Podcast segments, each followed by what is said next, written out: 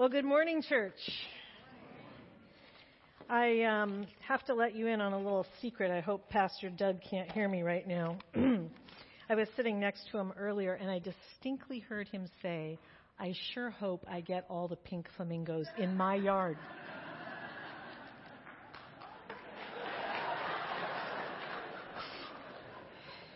Your welcome less checks can be made out to Tammy Swanson-Draheim. Uh, it's so good to be with you today, and it's so much fun to be here on a day in which we're celebrating the installation of your newest pastor, Pastor Luke, and what a blessing it is to have him here. Both of his parents, who also happen to be pastors, are here, as well as his grandparents, so it's amazing to have you here to help celebrate. And I've had the pleasure of meeting little Nora, Jamie last service, and now little Nora, and wow, what a wonderful family. So you have a great pastoral staff here at First Covenant. I don't know what you're doing to attract the talent you have. But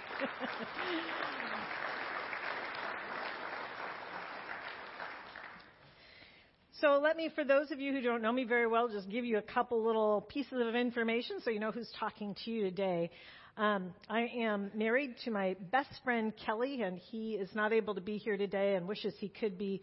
But um, we've celebrated thirty-five years of marriage in December. We have two grown sons with two wonderful daughter-in-laws who have given us, maybe most importantly, two beautiful granddaughters. Any grandparents here? Wave your hand. Okay, so you know what this means. It changes your world. And um, I grew up in a covenant church in California, Peninsula Covenant Church, if anyone's familiar with that church. And uh, I came back to Christ in the covenant church, and in particular in a covenant camp, the one that was out in California. Uh, I've had the privilege of serving two covenant churches, as Pastor Doug said, and now it's really such a great joy to be able to serve a hundred churches across this region, and uh, to be very intentional about planting new churches, because our world and our communities desperately need to know that God loves them. So it's my joy to be able to be involved with that. And I love what uh, First Covenant Salina, who has always been so active in mission, uh, just the things that you're doing in your community and your support around the world is magnificent. The ways in which you partner with us in terms of the church planting that goes on in this region. I'm just deeply grateful for your generosity and all you do, so thank you. And if you haven't picked up on it, you probably can hear that I love the church. I actually think the church is the hope of the world. I think the world desperately needs to see the body of Christ and to experience God's love through them. So with that said, I'd like to just open with a with a word of prayer. Gracious God, it is such a privilege to stand here this morning and to share from your word. And I ask that um, it would not be my words that people hear, but your message. And I pray that you'd meet people right where they are, their greatest point of need. Less of me, Father, more of you. And so towards that end, Lord, I pray that you would bless this time together. Thank you for uh, just being in your presence this morning through the wonderful worship, lifting our hearts up to you. And so now I pray that as we hear from your word, we would hear personally from you. In Jesus' name I ask this. And all God's people said, amen. Amen. So as Pastor Doug read, my text this morning comes from Ephesians, Ephesians chapter one. And this is a book, it's actually a letter that is taking considerable care to talk about who we are in Christ as Christ followers and really what that means for us.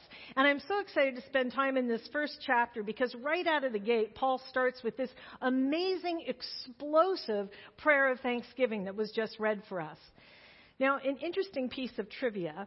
The first verses that we read, actually verses three to fourteen, in the Greek language, the original language, is one long run-on sentence. Now, we don't always see that because in our English versions, it's been divided by periods and commas and paragraph breaks to make it easier to read. But in its original form, it's over two hundred plus words with no comma, no period, no semicolon, no question mark, no exclamation point. two hundred plus words without punctuation leads to one very long run-on sentence. Do I have any teachers in here who would say amen? Now, contrary to what I just said, I actually think there's more than just a piece of trivia here. Here's what I think. I think as Paul starts this letter and he is explaining what it is that God has done for us in Jesus, how blessed we are, basically covering all of salvation history since before the foundations of the world until that time when God brings together all things on heaven and, and on earth under Christ. As he's declaring this, he's simply so exuberant that he can't come up long enough for to, to put in a punctuation. At least that's my interpretation of this. He's so excited. And there is a ton to be learned here from this book. But I think what I want to say is I think there's a lot to be learned also from the tone in which Paul delivers it. Now, keep in mind, when Paul wrote this, he'd been a Christ follower for some thirty years. It was thirty years before this that he had that powerful conversion experience on the Damascus Road when God just exploded on the scene for him. And for thirty years, he'd been teaching the Bible. He'd planted churches. He'd been in prison. He'd navigated arguments in the church. I mean, for goodness sakes, he started a few arguments in the church. He settled matters of racial inequalities. He employed and gave honor to the place of women to use their full gifting in the church. I don't know that he He did things like argue over the color of the carpeting or what instruments are going to be played in worship. I highly doubt it. But I do know that he had been preaching and teaching and leading a gospel movement from for some thirty years when he wrote this. So this was not new news to him. In fact, it was old news. But it was very, very good news to him. And as Paul starts out this letter with this two hundred plus word broad brushstroke summary of all that God has done for us in Jesus, he is so ridiculously ecstatic, he simply can't slow down long enough to catch his breath. So I want to give you kind of a loose paraphrase of what was just read a few moments ago, if I can, kind of in what I envision to be Paul's style. We'll just call this the Tammy paraphrase, if I can take that liberty with you. So Paul is saying, listen, I don't have time for commas or periods or semicolons because I am still so overwhelmed with the never-ending, reckless love of a God who would send his only son to die for me and to raise him from the dead so that in him I have received every spiritual blessing in the heavenly realms, that God chose me before he spun the earth on its axis, before he flung the stars into the universe. I graced his holy imagination and he said, "You're mine." He chose me, he predestined me to be adopted as his child, and he has included me in the family of God where I have an inheritance that far exceeds anything I can possibly ever imagine or hope for this side of heaven. And I know I've got it coming because it's been signed, sealed, and delivered by the Holy Spirit, who is the down payment for all that is to come, for all of God's adopted children. To God be the glory. Is that good news, church? Yeah. Amen. And so I want to ask us this morning, are we excited about Jesus? Are we excited about being discipled by Jesus? In fact, I don't even want to make that a rhetorical question. I want us to answer that, church. Are we excited about Jesus? Yeah. Yes. Paul was a follower of Jesus for thirty years. He still couldn't catch his breath. He was so in awe of the overwhelming, never-ending, reckless love of God in the person and work of Jesus Christ. And I wonder if some of us this morning, and by the way, I'm including myself in this, some of us, who have been following for a number of years, maybe even a few decades, if, if some of us might need a reminder this morning of the enormity Of the, of the magnitude of who Jesus is and what it is that he's done for us. So I want to, in these remaining minutes, to dig out some of what has the apostle so awestruck in these verses. I, I got to be clear here. What's described here is really the motherlode of spiritual blessings. And I just want to dig in and grab a few nuggets for, for us this morning. So let me just start right out of the gate with the first nugget, and it is this. He chose you. Now, verse four says he chose you before the creation of the world. I'll let that sink in. Now, I don't know about you, but when I was growing up, we had this kind of dysfunctional playground activity that would happen when um, it would be time to go out and play team sports, and we'd get out on the playground, and I hope they're not doing this anymore, by the way. You get out on the playground and you got to choose sides. So you appoint two captains, and those captains kind of go through the students, all of them out there on the playground, standing there vulnerably, picking, and they start with the best alternately all the way down the line until they get to the most athletically challenged. sometimes there'd be someone who no one wanted on their team at all, and it was difficult. It was painful to watch because sometimes the same people would be at the end of the line. And, and if you were one of these habitually last to be picked people, oh, you dreaded this. Some of you know what I'm talking about, right? Oh, I see the rest of you are all the athletic types in here. Okay, okay, just so we're straight. But here's what it says in Ephesians chapter one.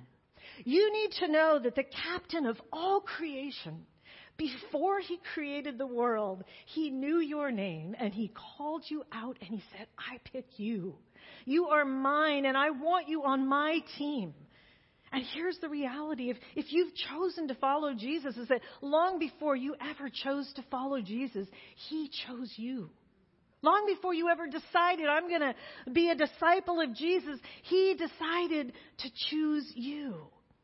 Being chosen before creation, it has everything to do with the value that he places on us. And, and by that I mean on every human being. It, it has nothing to do with God arbitrarily choosing some and overlooking others, which is good news. No, in fact, that is great news, because there may be some of you here who have at one time or another felt overlooked, maybe weren't picked for that team in school. Maybe it's your work. Maybe you've been at the, your job for a while and you've been looked over year after year for promotion, or maybe in school you don't feel like you're a part of the in crowd, or in your neighborhood or your workplace, or dare I even say sometimes even in the church. Or maybe you felt left out. You don't get invited to all the parties, and so you felt discounted, overlooked, disregarded, unchosen. I want you to hear the voice of Jesus coming through here in Ephesians chapter one. Listen, my child, I chose you. I picked you, and I want you on my team. You are of inestimable worth to me. Before the foundation of the world, I chose you to be mine. You are chosen people. That is good news, church. Nugget number two is this. You've been adopted into God's family. Verse five tells us long, long ago, he decided to adopt us into his family. He predestined us for adoption. So let me share a little personal story to kind of highlight this a bit about a nurse named Shayla. It was a Friday night, and Shayla had uh, been called into work in the maternity ward. And that was not a place she normally worked. In fact, she hadn't been there for months, maybe even a couple of years. And the problem is someone had called in sick, and so they had asked her to come in, and she agreed to do that. And a woman had come in that night who was pregnant, about ready to give birth, and it was Shayla's job that night to care for her. And while she was caring for her, she learned a couple of things. She learned, first of all, that this woman was giving birth way before her due date, so at least two weeks. And the second thing that she learned was that this woman was going to put her child up for adoption. That evening... Um, Or later when Shayla went on break, they got breaks every so often. Shayla called home to her husband because they had been talking for some time about what it might look like to adopt. They had two children of their own, a six and a seven-year-old boy that they'd had naturally, but they'd been told they couldn't have any more children. And so they had kind of hoped and dreamed that someday they might be able to fill their family through adoption.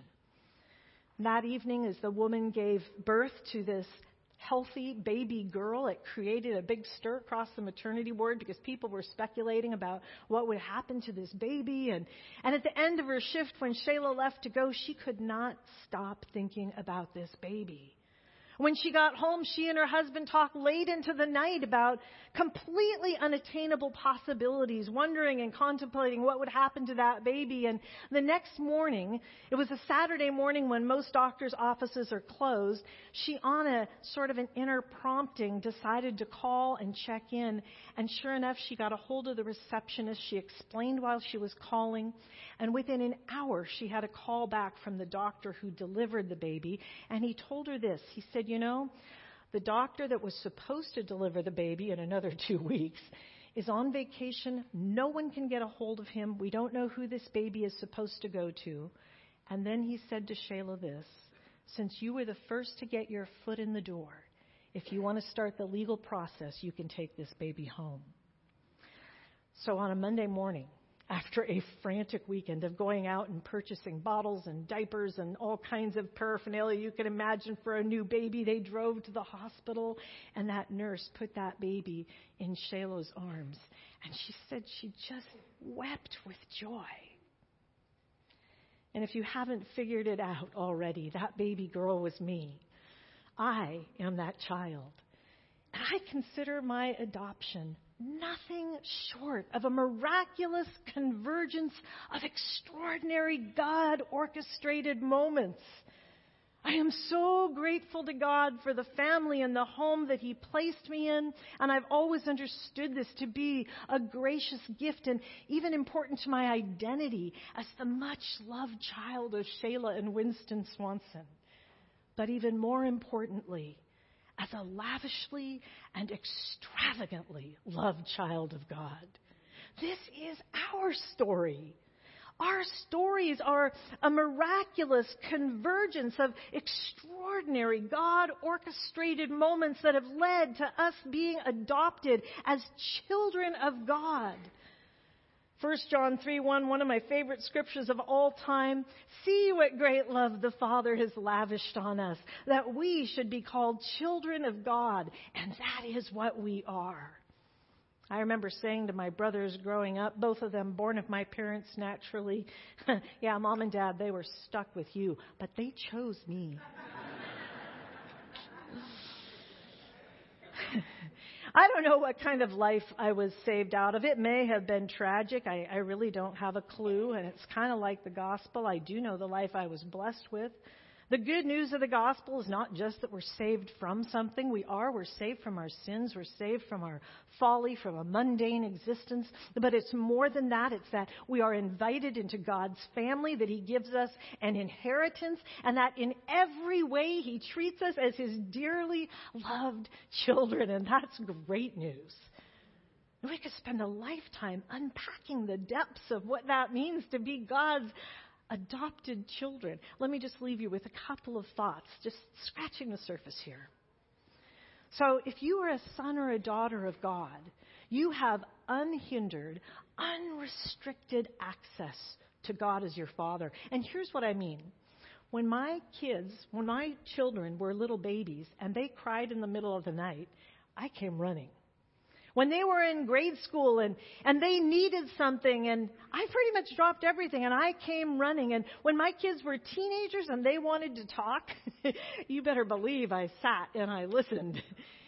And when my grown children call me just to chat, I'm pretty much going to take that call no matter when it comes. Don't even get me going on my grandchildren. Why? Because they're my kids, and because I love them and I delight in them and I love to hear from them. Verse five tells us you've been adopted. It means you have unrestricted, unhindered access to a Father that simply delights in you. He loves you and He loves to hear from you.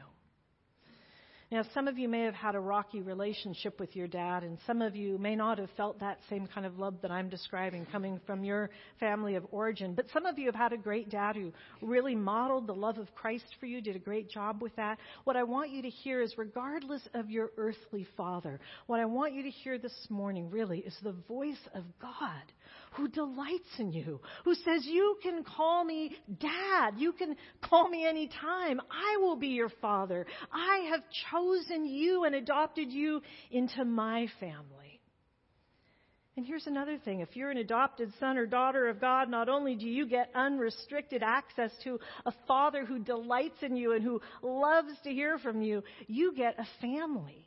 When I was adopted, I got more than just a relationship with my parents. I got a family, and, and I remember them telling me the stories of how that went. Uh, you know, so many wonderful stories when a child is adopted, and how my brothers at school on that Monday came running home just down the street when they arrived home with me in their arms, so excited to see me, rushing through the door, just kind of standing there and kind of like a deer caught in the headlights. And finally, uh, one of them reaching out and kind of running their hand up and down my arm to see if I was real. And okay, it hasn't always been that storybook, but that's the way it was when I first entered the scene. The point is, I didn't just get parents out of the deal. I got a beautiful family, and, and we belong to one another. Dietrich Bonhoeffer wrote this about the Christian family. He said, we belong to one another only through and in Jesus Christ. In Jesus Christ, we have been chosen from eternity, accepted in time, and united for eternity. This should impact everything.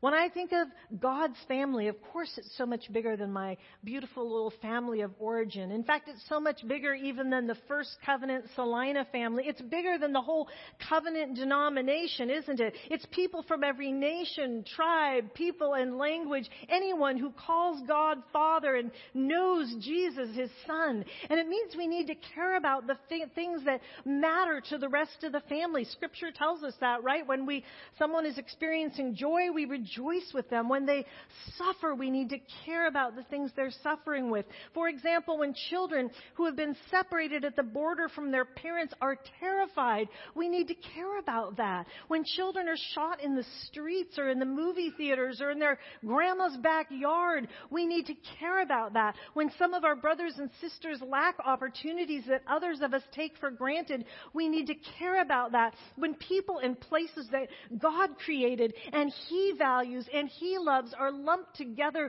and refer, referred to in the most profane language, we need to care about that. And when our brothers and sisters of color tell us about their experiences they've had and how they've been wounded, we need to listen to them and we need to care about that. And when Christians around the world are persecuted, mistreated, imprisoned, run out of their country, we need to care, because the family of God transcends the color of our skin, the country of our origin, and the language that we speak. God said it.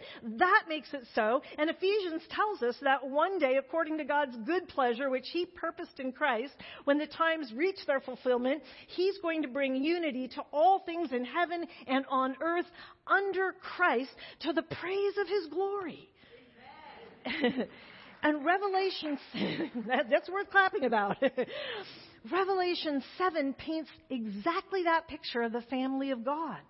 People from every nation, tribe, people, and language gathered around the throne of God, praising Him in the heavenly realms. And I'm telling you, friends, that is going to be the best family reunion we will ever experience. No wonder Paul was so exuberant.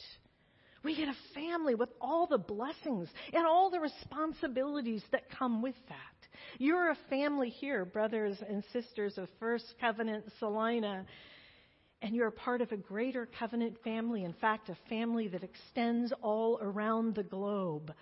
And it's been God's plan all along to pull this diverse family together, both those in heaven and those on earth, to bring unity under Christ. And we get the privilege of aligning our heart with God's heart in this matter. We get the privilege of aligning our plans with God's plans and participating with Him to accomplish this in the here and now, because we are already belonging to each other. In fact, I think we just prayed this morning, Lord, may your will be done on earth as it is in heaven. And if you're to read on in Ephesians chapter two, you see that the, the dividing walls of hostility that exist have already been broken down by Jesus in His work on the cross. To claim God as Father is to claim literally all of God's children as our brothers and sisters. Being adopted means you're a part of God's diverse family. That to me is worth an amen, by the way. Okay, winding down here, nugget number three. We were blessed with every spiritual blessing, chosen before the creation of the world, adopted into God's family, redeemed through the blood of Jesus, forgiven of our sins, lavished in the richness of God's grace, guaranteed an inheritance, filled with the Spirit of the living God for the praise of His glory, for the praise of His glory. You see that little phrase appear three times in this one section that was read this morning, and so I think it's saying we need to pay attention here. Whenever we see references in Scripture to God's glory, it's talking about God being revealed. And, and when we see God being revealed, really we're experiencing His presence and His power, and, and we can't help but praise Him. Glory is all about revelation. God revealing his character as a loving God, a, a saving God, a God who adopts us, a God who restores us, a God who values us, a, a God who delights in us. But in this outburst of praise to God's goodness, Paul kind of turns this on its side and he says, we who are in Christ are for the praise of his glory.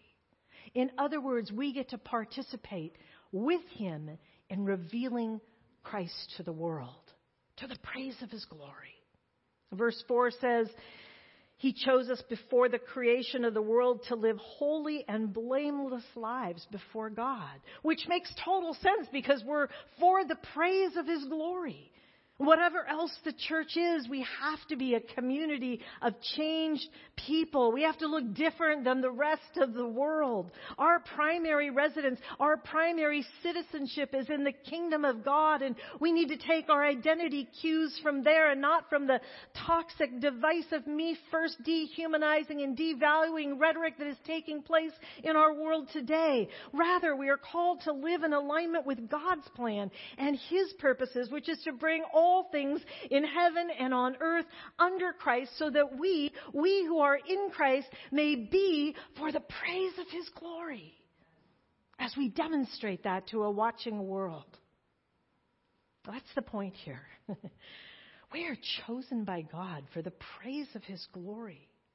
We are adopted by God for the praise of his glory. We are put in a diverse family for the praise of his glory so that we can participate in Christ's plans to make him known. The beauty of our life being incorporated into the life of Christ, a people chosen, adopted, reconciled, loved, redeemed, valued, is that God would be praised. To God be the glory. So when we ponder that question I asked at the outset, are we excited about being disciples of Jesus? Can I just ask it again? Church, are we excited about Jesus? Yes.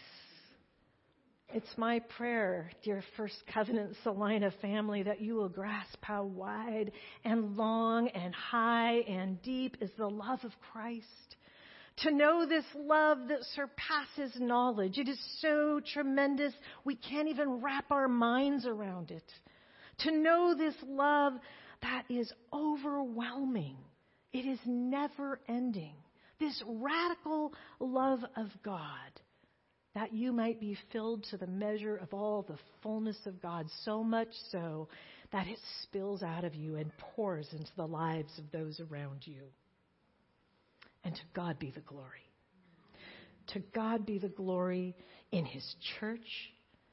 To God be the glory in Christ Jesus, now and forever and ever. Amen.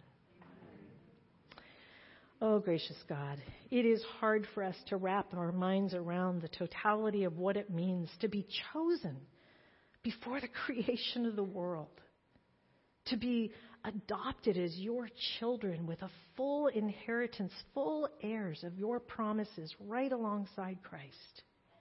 And God, it is unbelievably humbling to know that we can be a part of a diverse family that will one day stand before your throne, worshiping in harmony and in unity. And Lord, I ask that you would help us to live into all aspects of the knowledge of this identity that you have placed on us in the here and the now, that we might bring glory to you. That as we leave here and as we spend time in our neighborhoods and among extended family and in our workplaces and in our school, that we might bring glory to your name, that Jesus would be lifted up and that people would come to know your precious love because of the way in which we have chosen to live our lives and live into this identity you've given us. And we will return all the glory to you. In Jesus' name we pray. Amen.